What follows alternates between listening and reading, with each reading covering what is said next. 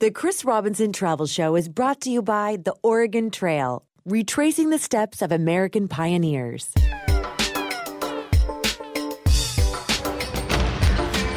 From exotic locales a continent away to weekend stays down the highway. Pack a suitcase and your vacation imagination. It's time for the Chris Robinson Travel Show on Zoomer Radio. Hi, this is Chris Robinson, and on this week's travel show, join me on a great American road trip. Discover America, the national US tourism team, have created a website at discoveramerica.com that has enough bells and whistles to tempt any Canadian to go south of the border. One of the most compelling sections on their website is simply titled Road Trips. But beware, because here you'll find some irresistible American road trips that you've always dreamt of taking. And I've selected one of the most iconic of them all the Oregon Trail. The Oregon Trail is a three and a half thousand kilometer historic pioneer wagon route that connected the Missouri River to the Pacific Ocean coast. The eastern part of the Oregon Trail spanned Kansas, Nebraska, and Wyoming. The western half of the trail crossed Idaho and into Oregon. From 1835 to 1869, the Oregon Trail and its many offshoots were used by about 400,000 settlers and ranchers and farmers and miners and, of course, their families. When the first transcontinental railroad was completed in 1869, the trip west became much faster, cheaper, and safer. Today, Modern roads still follow parts of the same course westward and pass through towns originally established to serve those using the Oregon Trail. And it's those roads we'll be traveling over the next week, starting in Independence, Missouri. There is something about a long road trip that is simply thrilling to the soul. The open road, the anticipation of what's around the next corner, a sense of getting somewhere. My road trip along the Oregon Trail has begun where it began for most of the pioneers in Independence, Missouri, the last outpost on the civilized side of the Missouri River. It's now merged with Kansas City and boasts the excellent National Frontier Trails Museum. Inspired by the tales of the westward bound pioneers, I want to reach out through time on this road trip to glimpse their journey. And my first such glimpse is here in the Missouri River. Yes, I am actually recording this as I stand up to my knees in the muddy waters of the Missouri.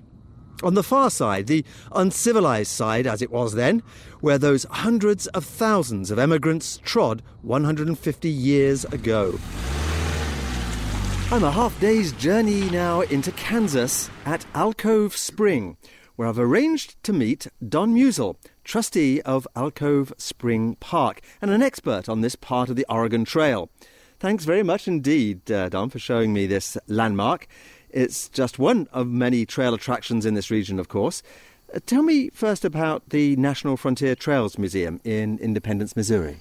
The Trails Museum is a wonderful place to get started on any trip on the Oregon California Trail. It's got interpretive things that will will show you what they faced as they headed into this trip. We went on last night. We saw the old prairie town at Ward Meade Historical Site in Topeka, Kansas, and that really gives you a sense of the time too. Yes, it does. It shows you a little bit about what it was like when they left this area back 150 years ago.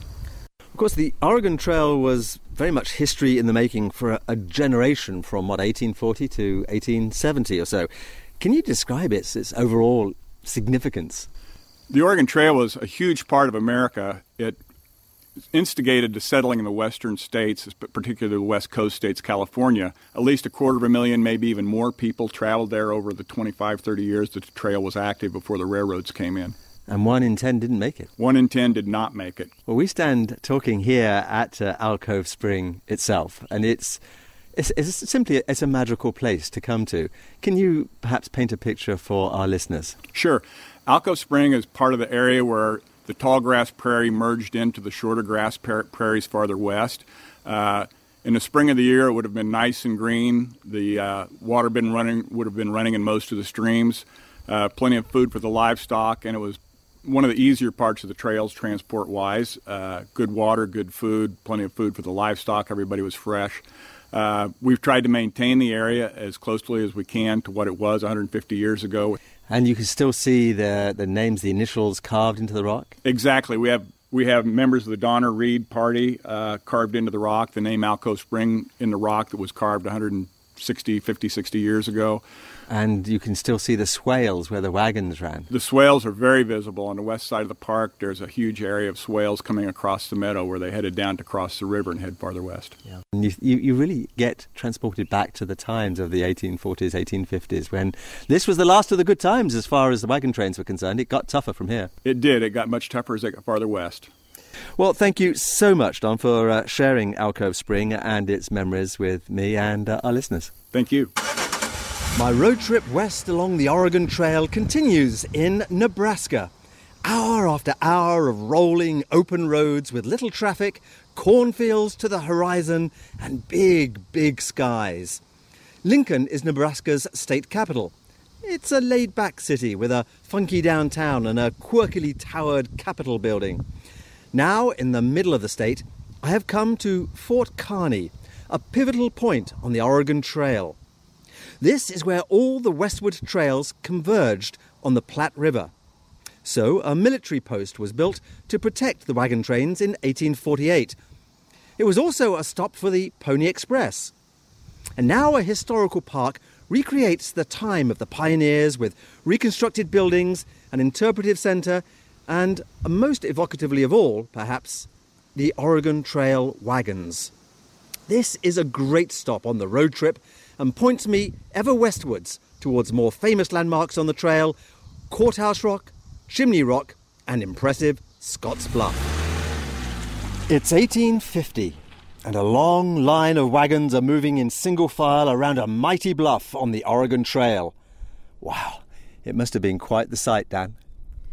Yes, it was. People come across the flat plains and up to the bluff, and were able to look out to the west and look at the vast expanse that they had to travel yet that day.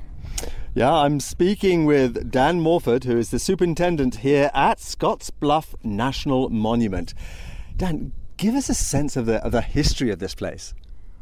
Well, you know, the, the history is, is it's very long. We started back in the 1840s. Um, people wanting to go out west, they came through this area because it was one of the few places that they could get along the North Platte River and continue the westward track out to Oregon. Yeah, as I say, quite the sight. What can today's road trippers, such as myself, experience here at this site at, at Scotts Bluff? Here at Scotts Bluff, we have two things that we're able to provide the visitors. We have a nice visitor center that can give you the history, have some artifacts in there that people can look at. We have a nice movie that explains the Oregon Trail and Scotts Bluff and the history. But also, we have the road to the top, of which we are standing at today. Uh, looking out to the west and to the east, and to the east, we can see Chimney Rock. Look out to the west, you can see the vast uh, span, uh, expanse that the pioneers had yet to travel before they even hit the Rocky Mountains. So it gives the visitor just a sense of what the pioneers saw back in the 18, um, 1800s. Right. And uh, you mentioned Chimney Rock, and on my way here, I stopped off at some of the other Oregon Trail landmarks uh, in Nebraska, like Chimney Rock and Courthouse Rock. And I guess these were like uh, GPS signposts for those uh, early pioneers, weren't they? Yes, they were. You know, they we didn't have the modern technology we have today. And once they found landmarks, they were well marked on maps, they were uh, documented in diaries. And so people could get a hold of those, and that was their roadmap. They would follow those directions, and once they got to Chimney Rock, once they got to Mitchell Pass, then they, you know, they knew they were on the, the right track as they they headed west. Yes, well, here we stand atop what four and a half thousand foot high. Yes, yes, on uh, on Scotts Bluff, and we look out over the world. It's a glorious, glorious view. First thing in the morning with the uh, the sun barely risen in the sky, a beautiful temperature, pine trees uh, on the top here, and a cool wind blowing. It must have been a, a real uh, amazing experience for those early pioneers to stand on top here and look at, at, where they were going out west. Yes, I think it was. You know, it uh, it gave them a, a, a place to to rest Um, they, they, a, lot, a lot of them uh, stopped uh, for the night or so. They normally did not spend a lot of time here because they were headed oh, west. through. yeah. Thank you very much indeed for your evocative interpretation of Scotts Bluff, Dan. And it's now it's uh, time to stretch our legs, I think, on one or two of the trails up here. Okay, let's go. To find out more about the road trip I'm on and many more right across America, check out discoveramerica.com. You can also go to chrisrobinsontravelshow.com to find all the website links in the show and so much more. We're going to take a quick break, but we'll be right back and heading west and north into South Dakota and Wyoming to visit two of the greatest American travel icons, Mount Rushmore and Yellowstone National Park. You're listening to The Chris Robinson Travel Show. The best view of New York City is through the lens of director Spike Lee at discoveramerica.com. Ponder that over a glass of award winning Oregon wine. DiscoverAmerica.com exists for one reason to help you experience the United States of America in ways that few tourists do. Count yourself among the lucky ones and DiscoverAmerica.com. Discover this land like never before. Fall into fashion at Hakim Optical. The leaves changing colors signals a perfect time to update your eyes with two cool styles from only $199. Cut out the glare and upgrade to the ultimate sunglasses. Polarized prescription lenses from only $90. Also, just for kids, two pair, including Unbreakables lenses from $98. Hakim Optical is always saving you money on fashionable eyewear. Your eyes can have it all at Hakim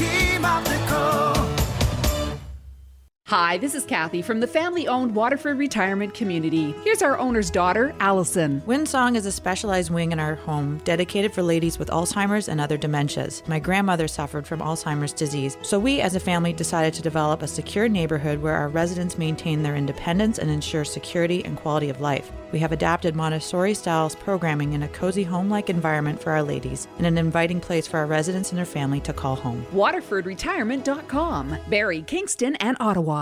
Hey, Toronto, it's time to see the pros get back on the ice and let your fan out with a few thousand of your closest friends. Start with the StubHub app for seats you'll love whenever you want. Plus, you can personalize the StubHub app with your teams and artists and grab great tickets. And because every purchase is backed by the StubHub Fan Protect Guarantee, you can buy and sell with confidence. So get the StubHub app today. StubHub, let your fan out. So I'm heading to the bingo hall. I'm pretty excited to go again. Bit nervous to go again. Playing makes me feel good, you know? It Makes me feel guilty, you know? I think I'll buy a few more cards this time. I think I might be spending too much. It's much more fun that way. Less fun than it used to be. I'm really looking forward to trying my luck again. I don't know if I should try my luck again. If your gambling gives you mixed feelings, tune into them. Learn how at knowthesigns.ca. A message from the Responsible Gambling Council. Hi, I'm Gail, a client care rep at TELUS. What's the big news, Gail? The new iPhone 6S has arrived at TELUS. Tell me more. The new iPhone is the best yet, and TELUS is the best national wireless carrier to get iPhone. That's worth repeating. You bet. TELUS is the best national wireless carrier for iPhone. What am I waiting for? You got this, Gail. Uh, Visit TELUS today and experience the new iPhone 6S on Canada's most reliable 4G mobile network. The Chris Robinson Travel Show is brought to you by the Oregon Trail, retracing the steps of American pioneers. He's been there, done that, and wants to go back. You're listening to the Chris Robinson Travel Show on Zoomer Radio. Hi, and welcome back to the Chris Robinson Travel Show. We've already travelled through Missouri, Kansas, and Nebraska on our road trip along the Oregon Trail. And since one of the delights of a road trip is that you can go as you please and stop where you will, now we're leaving the Oregon Trail for a while and heading off on a little side trip. We're heading out to see one of the great cultural icons of America, Mount Rushmore, and one of the great American natural wonders, Yellowstone National Park. We've all seen images of the great granite faces of the American presidents at Mount Rushmore, but let me tell you that they cannot prepare you for the real thing. Maureen McGee Ballinger is the Chief of Interpretation and Education for the, uh, the Parks National Park Service here at Mount Rushmore in South Dakota. Maureen, do you ever get used to those expressions of amazement on people's faces as they gaze up for the first time? I never get used to it. And one of the things I really enjoy is walking out and just watching people's reactions. So, who built this magnificent place? Who built Mount Rushmore? Well, the carving was conceived of by a state historian, but it was actually constructed by the artist Gutzon Borglum and about 400 workers. Wow. And, and why? Why was it done? Well, the Doane Robinson, the state historian, he loved his state of South Dakota and he wanted to bring people here. It was all about tourism, and it worked. so, how many people actually come through to, to see this each year? We have about 2.8 million visitors a year. Wow. And the total population of the state is what? About 800,000 in the state of South Dakota. so, there are more visitors than there are yes. inhabitants of yes, South Dakota. Indeed. Oh. Well, first of all, I've got to really find out how on earth did they get up there and carve those faces? It does look a little daunting. It looks impossible. They had to build a staircase, and it was a little bit rickety. Some of the guys didn't like it, but over 700 steps. And the stairs were made out of the trees they found in the area, the ponderosas. We ought to, I suppose, describe what we're, we're looking at here. It's, it's four American presidents carved into an enormous cliff face. How, how high? It's approximately 500 feet high. Each head is about six stories. If you want to compare, the nose is about two stories. and which American presidents are honored like this? George Washington, and George has the biggest nose. He's actually 21 feet long with his nose. Thomas Jefferson, Abraham Lincoln, and Theodore Roosevelt. And one thing that uh, occurs to everyone here is is there space for any more? there really isn't any more space. All the carvable rock has been used, but even if it hadn't, it's a work of art. You wouldn't change another artist's work. No, it looks perfect. And there's you know, blue skies behind it, and the sunshine, and the, the shadows creeping across the faces. It's wonderful. Yeah, it's beautiful any time of the year. I see people who come up, and their first look, they say, Oh my gosh, it's so much bigger than I thought. My last question for you, Maureen. For visitors coming here, do you have an insider's tip on, on what to do or where to go to get that special moment? If you can come in the fall, beautiful time to come, not as many visitors, and the aspens and the, the trees are turning a kind of a golden yellow. It's beautiful. Well, it's a wonderful spot, Maureen. Thank you so much for your guidance here, and I can certainly see why Mount Rushmore has become such an American icon. You're welcome, and thank you for coming to enjoy Mount Rushmore. From Mount Rushmore in South Dakota, I have driven north and west into Wyoming and right across this scenic state. The driving was road tripping at its finest. Huge, expansive landscapes, great stretches of open road that dissolved into the horizon, and almost no traffic at all. The most stunning part of this segment was the mountain road over the Bighorn National Forest.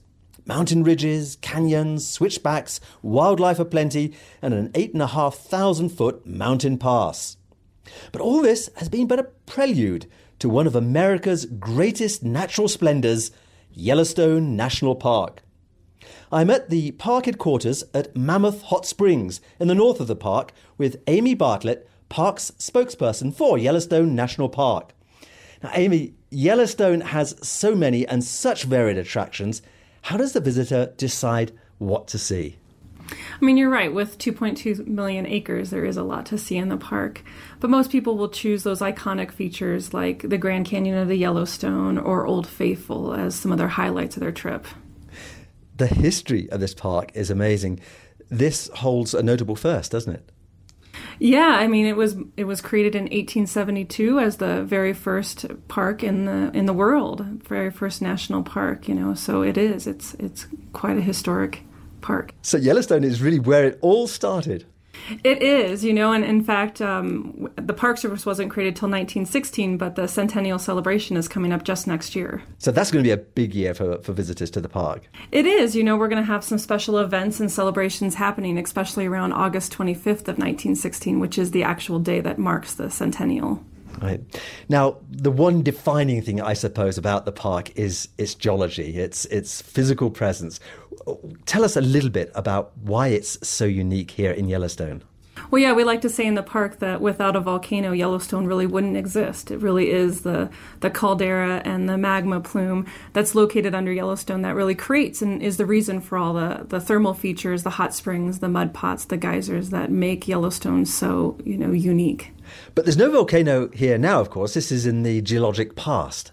That's correct. I mean, there's still a magma chamber, there's still a caldera, but it's not a true volcano like you would expect to see. Not, it's not a true cone feature like you expect to see in other, you know, national parks or other volcanoes. So no need for visitors to, to worry, just just to admire what uh, nature has wrought with all that uh, hot stuff happening beneath just just beneath the surface here in Yellowstone. It's correct. There's no need to worry, but you can come and marvel at the changes that are happening every single day in our thermal areas, you know, from the magma chamber and the changing, you know, environment and the changing heat.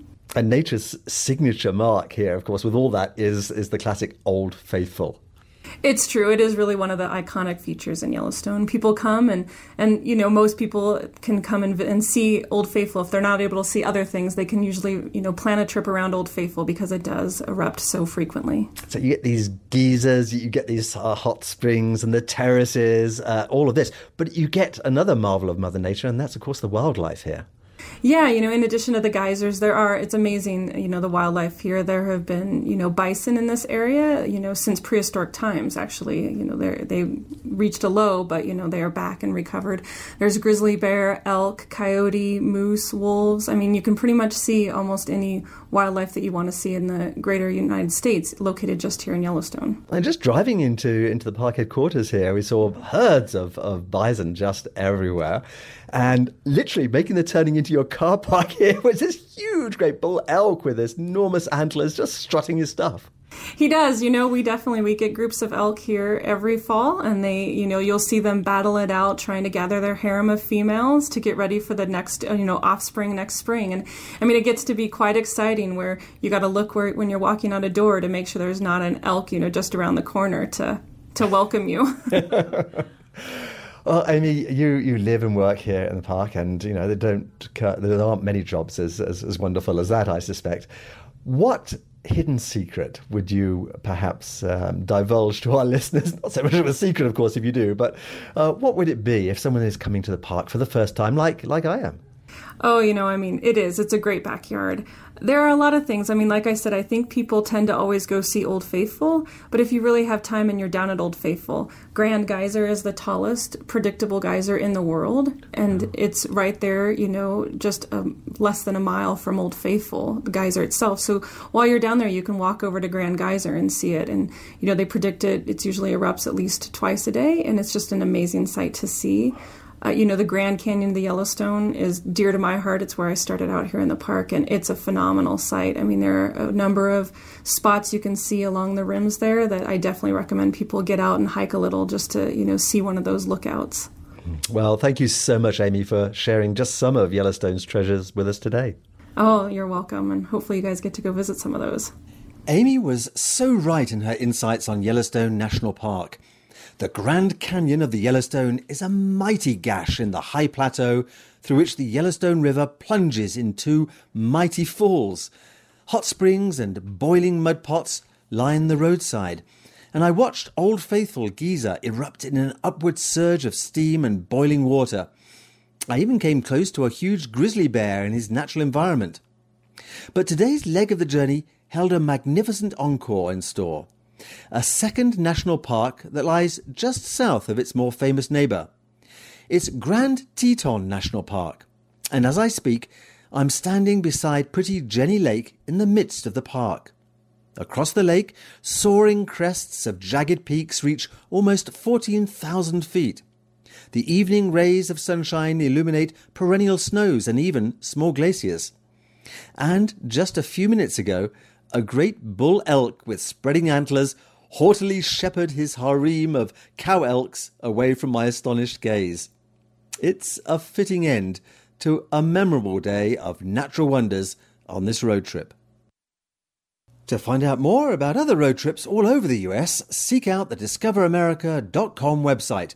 Go to the Explore tab and click on Road Trips for a whole range of suggested road trips from the Oregon Trail to the Blues Highway to Route 66. And don't worry if you can't remember all of this. All you need to know is at chrisrobinsontravelshow.com. We're going to take a quick break now to perhaps have a word with Yogi Bear and Boo Boo. And when we come back, we'll be on the trail again, this time in Idaho. You're listening to The Chris Robinson Travel Show. The best view of New York City is through the lens of director Spike Lee at discoveramerica.com. Ponder that over a glass of award winning Oregon wine. DiscoverAmerica.com exists for one reason to help you experience the United States of America in ways that few tourists do. Count yourself among the lucky ones and DiscoverAmerica.com. Discover this land like never before. An important message from the National Citizens Coalition. On October 19th, Canadians are faced with an important decision. Do you want a government that will increase taxes on families and businesses, or do you want a government that will cut spending and lower taxes? Justin Trudeau and the Liberals are proposing policies that will increase taxes and increase the size and cost of government. That means more money out of your pockets to pay for bigger government, and that means less jobs. After all, bigger governments don't create jobs. Lower taxes create jobs. Businesses and the people who invest in them create jobs. On October 19th, vote for less government spending and lower taxes. Vote for the party that plans to spend the least and tax the least. For more information, visit us at nationalcitizens.ca and click on our election center. And then make a choice on October 19th. You can vote for increased taxes and bigger government or you can vote for less taxes and better government. That's nationalcitizens.ca. The Rose Theatre Brampton proudly presents The Sinatra Century, starring Billy Stritch and Jim Caruso, celebrating the historic centennial of Frank Sinatra's legacy. An evening of sensational musical fun, brilliant comedic timing, and unique vocal stylings of two of New York City's internationally acclaimed performers. Enjoy the hits Come Fly With Me, The Best Is Yet to Come, Witchcraft, and many more. October 15th at the Rose Theatre Brampton. Call 905 874 2800 or buy online at rosetheater.ca.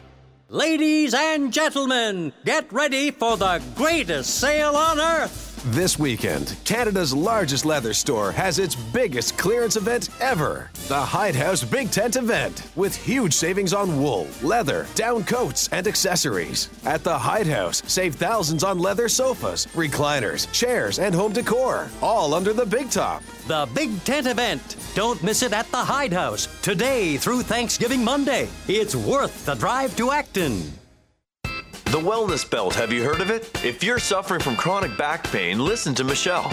My name's Michelle. I put on the belt uh, four days ago. Since putting on the belt, almost instantly once I put it on, uh, the pain in my back, my spine, and my neck was gone. The Wellness Belt, it works. It's guaranteed. Visit our new website or pick up the phone and change your life. Visit wellnessbelts.com or call 1 800 978 2358. For a limited time, we're offering 25% off all stock. The Chris Robinson Travel Show is brought to you by the Oregon Trail, retracing the steps of American pioneers. Crossing oceans and borders with no passport required. You're listening to the Chris Robinson Travel Show on Zoomer Radio. Welcome back to the Chris Robinson Travel Show, where we're on location on a great American road trip traveling the full length of the Oregon Trail. And there is perhaps no state along the trail where the legacy of that great trek west is more apparent than in the mountainous state of Idaho. Well, we've left Wyoming behind and rejoined the Oregon Trail as it enters Idaho here in Montpelier, which also happens to be the location of the National Oregon California Trail Center. And the executive director of this center, Becky Smith, has allowed me to join the tour here. And what a tour it's been. For the next five to five and a half months, 2,000 miles, I'm going to be your wagon master. Now, it is my job to get you folks from Independence, Missouri to Oregon City, Oregon, hopefully alive and healthy. When I say hopefully alive, we lose 18% of our people on the trail 10% to cholera, 8% in engine accidents. 18 out of 100 will die, one out of six. That's a lot of people, ain't it? Having that in mind, are you still all ready to go? Yes! Why do you all want to go to Oregon Territory? What's there? The land. Not just any land, though, free, Free. land. Every man and woman who makes it to Oregon Territory, the government's going to give 160 acres of free land. Married couples, 320 acres, half a section. Oregon Territory being the only place in the United States in 1852 where you, as women, can legally own property. Even get your name on the deed, ma'am. Any place else in the United States at that time, if you and your husband owned a piece of property and he died, you would not get that property. One way or another, from the year 1838, when the Army Corps of Engineers finished mapping the trail, to the year 1914. You heard me correctly, 1914. When the last wagon came through Montpelier here going to Oregon, 101 years ago, May 15th of this year, over 500,000 people will make that journey. Over 80,000 people will die on this trail. Becky, just explain what you do here. Well, we introduce folks to what it was like to be a pioneer in the westward migration. Um, we invite them in, and it's a very unique way that we introduce them to history. They're visiting an actual campsite on the Oregon Trail, and so we allow them to time travel. The best way we learn is hands on. Right. And you are aided and abetted by your uh, partner here, Dave Higley, who goes by the title of Wagon Master. Dave, what's your role? Well, my role is to lead the tours. My role is also to get those folks ready for the trail, explain the things that they're going to find, the number of people that are going to die. And we try to be as honest with those folks as we can because it is not a very easy trail. It's not. Um, but one of the magical things, of course, about this trail center here is that it's on the very ground where those pioneers would have stayed, would have camped for a few days before moving on westwards. Yes, it's very interesting for some of our visitors who are descendants of these pioneers to actually be in a place where their, their ancestors stayed. It is a portion that's preserved, it is a campsite that is mentioned in the diaries. And as wagon master, you ensure that uh, we all know what we're doing. We are participants in the, uh, the great, great migration westwards, aren't we, as we come through? Well, you actually become the living, breathing pioneers. So all the decisions that we make together as a group are going to be a matter of your life and your death. It becomes very real. Yeah, and as you say, your death, because some of us don't make it through the experience. Yeah, it's 80, over 80,000 people will die on this trail. It's one out of six. And over 500,000 people went on this trail. Becky, I have experienced so many interpretive centers all over the world. Um, some very, very grand and lavishly uh, uh, paid for by taxpayers' money. But you here, in, in such a modest way, have created an experience that excels just about all of those because you really do bring it home what it was like to be a member of a wagon train heading westwards in 1852 on the Oregon Trail. Well, thank you, and my community says thank you, as this facility was put together by local community members. Less than 6,000 people in 100 square miles have done this. Well, Becky and Dave, thank you so much for uh, showing us around and allowing us to experience uh, what visitors experience here at the centre. You're welcome. Another very special place on the Idaho section of the Oregon Trail is something called Register Rock, and I'm with Daniel Brown, a park ranger. And Daniel, we're just above the Snake River here and looking at a very special rock.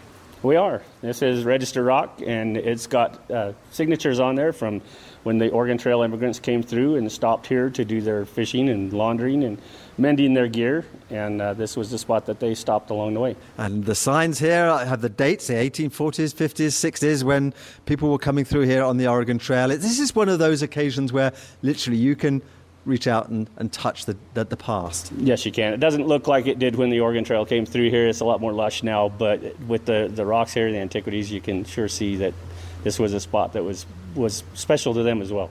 Right, and we're just by another special spot, uh, Massacre Rocks. Massacre Rocks, yes, sir. That's a state park now. And the Oregon Trail wagon ruts are still visible there. We're a historical natural park, so that we do celebrate the Oregon Trail coming through. Fantastic, Daniel. This is another lovely clutch of spots on the Oregon Trail here in Idaho. Idaho, thank you so much for showing me around. Well, thank you. I'm glad I could share it with you. The Oregon Trail enters Idaho in the southeast corner and winds its scenic way westward across the state to its capital city of Boise. And here I've met up with Nancy Richardson from Idaho Tourism. Well, Nancy, it seems as though Idaho was, was simply made for road tripping. It is. We have 30 scenic byways in our state, and that's a national designation. We didn't just say we have 30 scenic byways. they cover everything from desert to alpine to um, broad wheat fields in the Palouse area. So there's a little there's such a vast diversity of, of culture and climate and scenery. And that's what we found as we've made our way right across the uh, the state following the Oregon Trail is there is this diversity of scenery, everything from, from desert to, to woodlands to great gorges. That's right.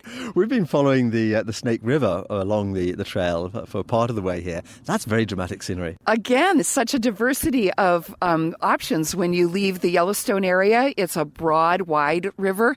You get down to the Twin Falls area and you have the dramatic Snake River Canyon where people actually can jump off of the Perrine Bridge and base jump without a permit. It's the only place in the United States you can do this. We saw that. The bridge is almost 500 feet above the, the river. And it's a beautiful bridge. Oh, it's gorgeous gorgeous. Yes. Absolutely. And a lot of surprises along the way. For instance, the wineries in Idaho. Well, the volcanic nature of our state being uh, a part of that whole Yellowstone and the ancient volcanic area gives a great cinder quality, uh, sandy, well drained soil that allows us to plant original rootstock. We don't have to graft it like they do on the uh, on the far west coast. Um, because it drains so nicely. And then again, that Snake River plays in, and the thermals coming off of it in the winter help the grapes and the um, and the vines not to freeze too hard so that they don't die and they're able to come back in the spring. So we found lots of reasons to come back to Idaho. So we will be bringing the travel show back to Idaho, I am sure. But of course, the purpose of this is, is a road trip. We're following the Oregon Trail. And here we are, literally within sight of, of downtown Boise. And you've taken us to an amazing spot. One of the, the most tangible um, locations, I think, for us on, on the whole Oregon Trail, where we can see, feel, and touch again the history.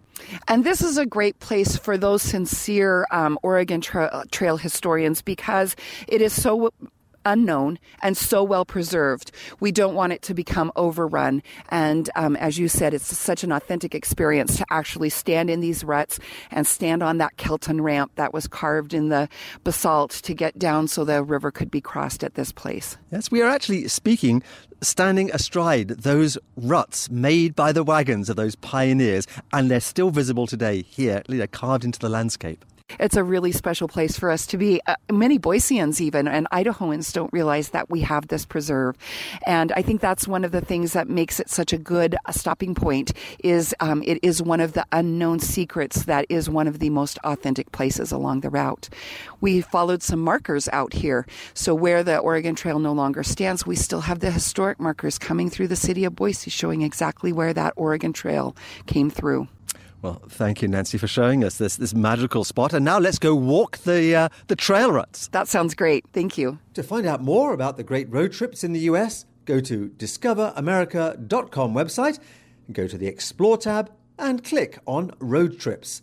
And there you'll see tons of information on all the classic road trip itineraries throughout the US, from New England to Hawaii. And don't worry if you can't remember all of this. All you need to know is at chrisrobinsontravelshow.com.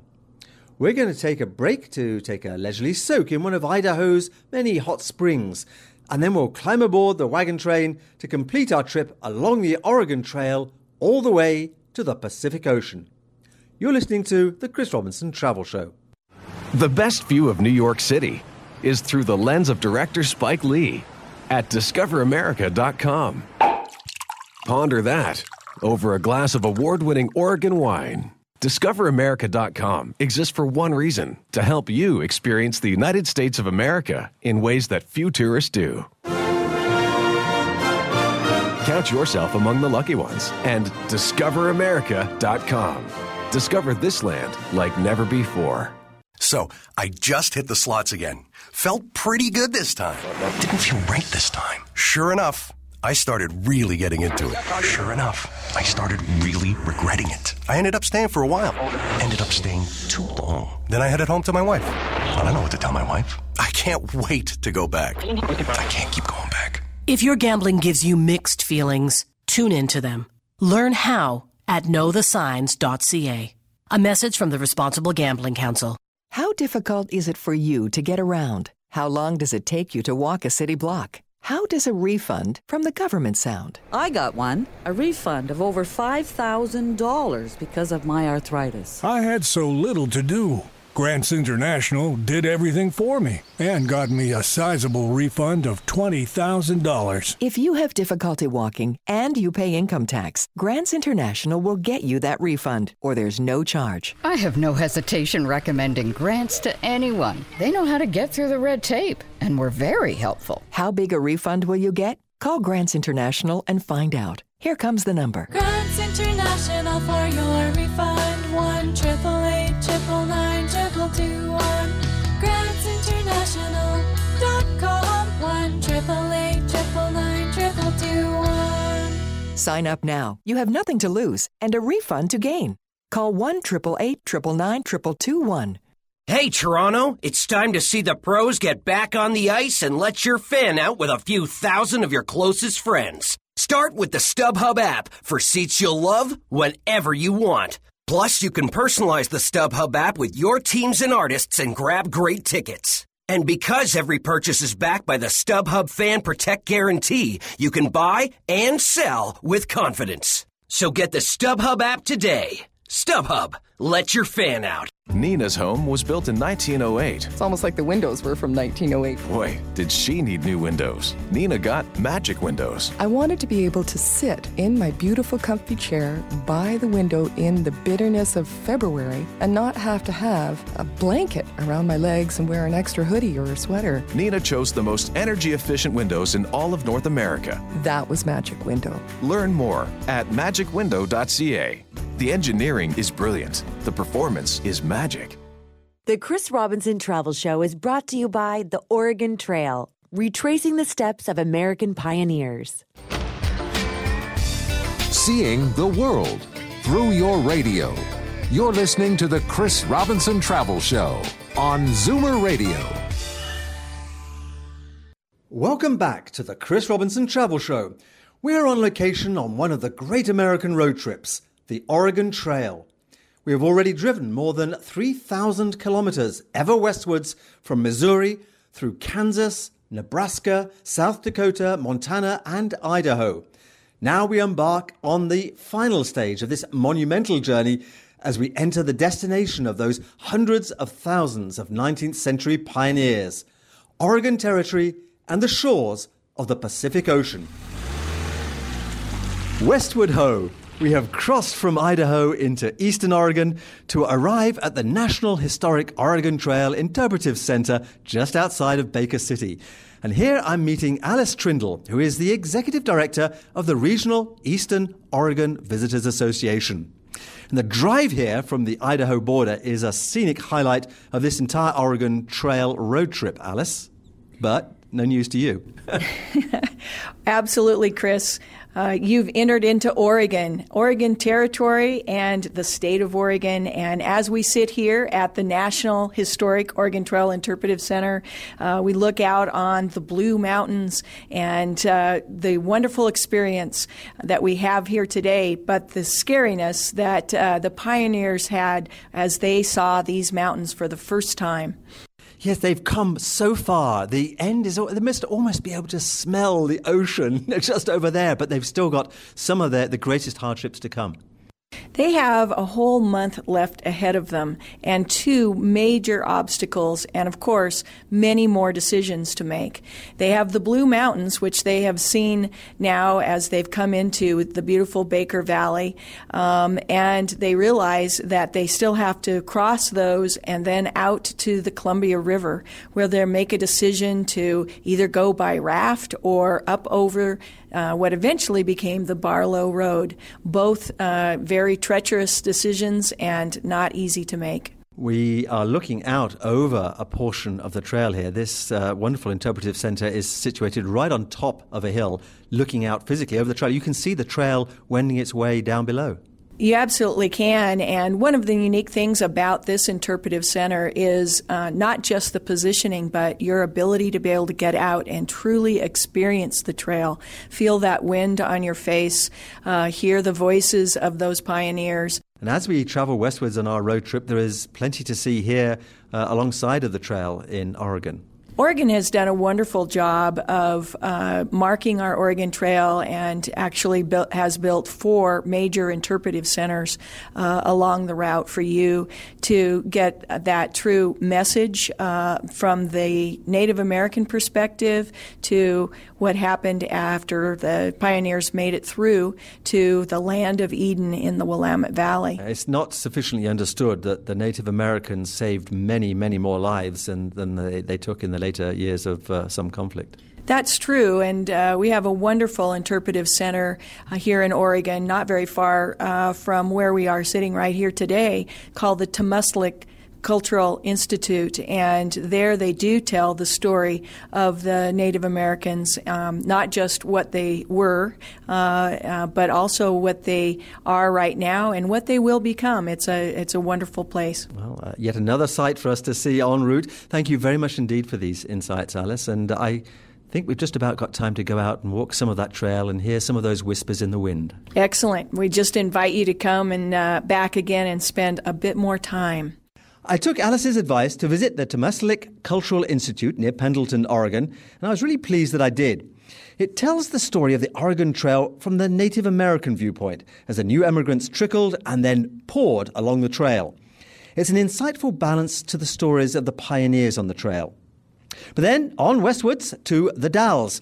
And this is the point on the daunting Columbia River where our pioneers had a heartrending decision to make. Load up their wagons on rafts to chance the destructive rapids of the Columbia Gorge, or brave the snows of 11,000 foot Mount Hood to the south. It was the last and possibly the greatest hurdle on the entire trail before the weary folk reached the Promised Land. My road trip has followed the Columbia River all the way to the Pacific Ocean, to old Fort Clatsop and the Lewis and Clark National Historical Park, where Ranger Sally Freeman has been showing me around. And Sally, it was really Lewis and Clark's expedition in 1805 1806 that made the Oregon Trail possible, wasn't it? The first version of the printed journals came out in 1814, and it was a two volume set. And we've talked to literature collectors and librarians, and, and they explained to us that the two volumes are a narrative about uh, what happened daily on the expedition, um, uh, an edited narrative. And on the inside front cover of the first volume, in the original printings, there was a thin papered map and it's often called Clark's Track Map, and it's um, the first published uh, version of the result of the expedition, and it filled in the blanks on the American West and whenever they find these books, the maps have always been torn out. and it literally people may or may not have read the text, and what they wanted was that map. And people started planning their lives around what might be in the West. So, Sally, for road trippers uh, coming to Fort Clatsop now, what is their experience going to be like? Well, we have a visitor center with exhibits and movies about the journey and the people who were here to greet them. And uh, the main thing here, though, has always been the site of Fort Clatsop. And we have replica built to scale based on a floor plan in William Clark's journals. It's, it was terrific actually talking to you about uh, the Lewis and Clark expedition because, of course, we found that there was a member of the expedition. We only ever hear about Lewis and Clark, they're the big heroes. Right. But there were other members on that expedition who did the, the entire uh, route with them. Mm-hmm. And one of them later returned to, to do the Oregon Trail. Yeah, exactly. Alexander Willard was a, a private in the U.S. Army on our expedition. And uh, years later, he and his wife, we've just checked, I think he was in his 70s, um, they ended up emigrating to California on the Oregon Trail. Thank you so much for spending time and illuminating uh, Lewis and Clark's journey to the Pacific for us. Uh, now, I am going to complete uh, at least my own uh, Oregon Trail road trip by driving south along the Oregon coast to Cannon Beach, where the Oregon Trail reaches the Pacific Ocean. Thanks, Sally. Thank you. Have a great trip. I started my Oregon Trail road trip up to my knees in the muddy Missouri River, and now I reach Journey's End at Cannon Beach on the Pacific coast of Oregon. So it seems appropriate somehow to end this show standing amidst the roaring waves and rollers of the mighty Pacific Ocean. My road trip has taken me over 4,400 kilometers and through seven US states. And what a trip! Majestic scenery, big skies, rolling prairies, and towering mountains, and the road, always the open road, stretching ahead of me full of promise. One of the delights of this trip has been the unexpected, the sign that says, look out, waterfall, forest hike, or ice cream parlour. And that diversity is extended to my nightly stops, from quirky B&Bs to boutique hotels to grand mountain lodges. All along the way, the pioneers of the 1800s have been travelling with me. I've walked in the ruts made by their wagons, seen the rocks where they carved their names, stopped at the springs where they camped, and gazed ahead to the landmarks they used to navigate their way. What an amazing, brave, exciting journey, and I've just been privileged to follow them all the way here to the Pacific Ocean. As with all great road trips, it suggests the next one. This would be the perfect place to start a drive down the Pacific coast to California. Well, maybe next time. But this road trip has come to an end. Tomorrow I fly back in hours over a route that took months for these Oregon Trail pioneers.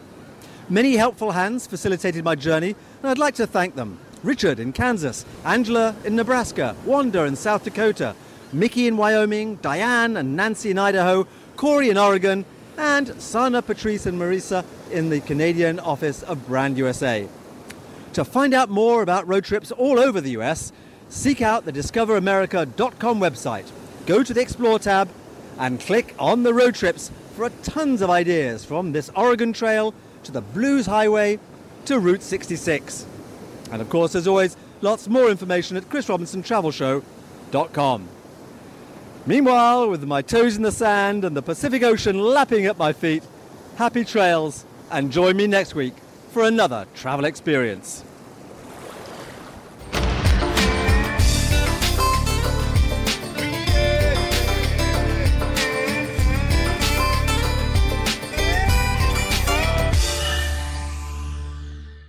Hi, Chris Robinson here again with a weekly roundup of travel news. Tis the season of mellow fruitfulness, so here are a few suggestions for trips close to home for the Thanksgiving weekend. The biggest nearby festival is certainly Kitchener's Oktoberfest, billed as Canada's largest Bavarian festival. It is expected to attract over 150,000 visitors to the Kitchener-Waterloo area on Thanksgiving morning, when the big parade starts at 8:45 a.m. The festival stretches from October 9th to 17th. Get out and enjoy nature at Owen Sound's Salmon Celebration, where you can watch salmon spawning in their natural environment. Or take the York Durham Railway Fall Colour Tour to see the leaves at their best along the Oak Ridges moraine. Or for some old fashioned fun and agricultural delights, try the Norfolk County Fair and Horse Show in Simcoe over the long weekend or Woodbridge Fall Fair at the Woodbridge Fairgrounds for midway rides, craft displays, and lots more. What is the single most amazing sight in the world? Well, the world's leading travel media company, Lonely Planet, has the answer. Ultimate Travel, our list of the 500 best places to see, published this week, is the definitive bucket list of the world's greatest sites as voted on by Lonely Planet's globe-trotting experts. To create this list, the Lonely Planet team scoured every guide to compile all the highlights which caught their attention over the past 40 years. Then, their vast community of staff and writers voted on the places that they found the most thrilling, memorable, timeless, and downright interesting to narrow down the list. Yellowstone National Park, that we covered on the travel show last week, was just outside of the top 10. And here is that list of those ultimate travel top 10 destinations. Starting at number 10 is the Great Mosque of Hagia Sophia in Istanbul, in Turkey. We'll be featuring this on the travel show later this month. Next is the Moorish Palace of the Alhambra in Granada, in Spain. At number 8, the most stupendous waterfall in the world, Iguazu Falls, on the borders of Brazil and Argentina. Seventh is the gladiatorial Colosseum in Rome, and sixth is the mighty Grand Canyon National Park in the States. The incomparable Taj Mahal in Agra, India, comes in at number five, and fourth is the Great Wall of China. The third best place in the world is Machu Picchu, the last redoubt of the Incas high in the Peruvian Andes. Second is the Great Barrier Reef on the eastern coast of Australia, now, alas, in peril due to climate change induced coral bleaching. But atop of them all, and drum roll please, are those mystical and fantastic temples of Angkor Wat, the greatest treasure of a Hindu kingdom that once stretched as far as Burma, Laos, and southern China, and the crown jewel in a complex of more than 1,000 temples, shrines, and tombs. I've been to 8 out of the 10, so I need to plan to top up on my personal bucket list soon. My deal of the week this week is with Porter Airlines. Their introductory round trip fares are just $159 for flights from Toronto to North Bay. It's a great deal for a weekend getaway to this overlooked corner of our province. Book by next Wednesday and travel by February the 11th to take advantage of this deal. Next week on the Travel Show, we're taking our seat in Air Canada's new Dreamliner plane for the trip to India as they launch their new service to Delhi. We'll be covering not only the sights and sounds of Delhi, but also the major travel destinations that can be accessed easily from the city, including, of course, one of those top 10 sites on the Lonely Planet list, the romantic Taj Mahal.